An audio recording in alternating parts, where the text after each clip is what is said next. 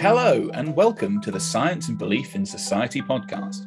We're back for season two, and we're very happy to announce that in the new season, we'll continue to bring you cutting edge international research into all issues intersecting with science and belief in society from sociological, historical, social psychological, and other perspectives. It's great to be back, James.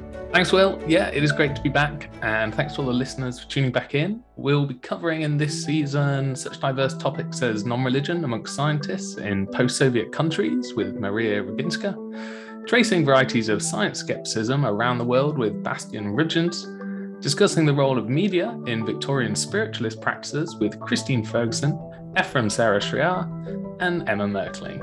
And also picking up a thread from season one with Anna Halafoff, we'll be focusing on issues of science and belief in relation to COVID 19 and the conspiratorial thinking that has accompanied the pandemic in Australia.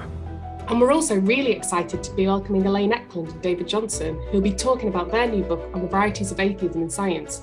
All this and more will be brought to you by the familiar voices of the Science and Belief in Society podcast team.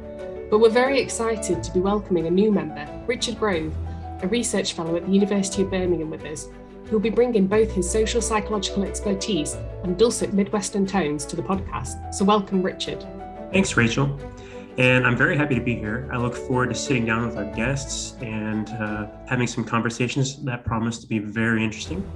And I know the listeners will enjoy them as well. So then, watch this space. Episode one will be dropping at the end of October.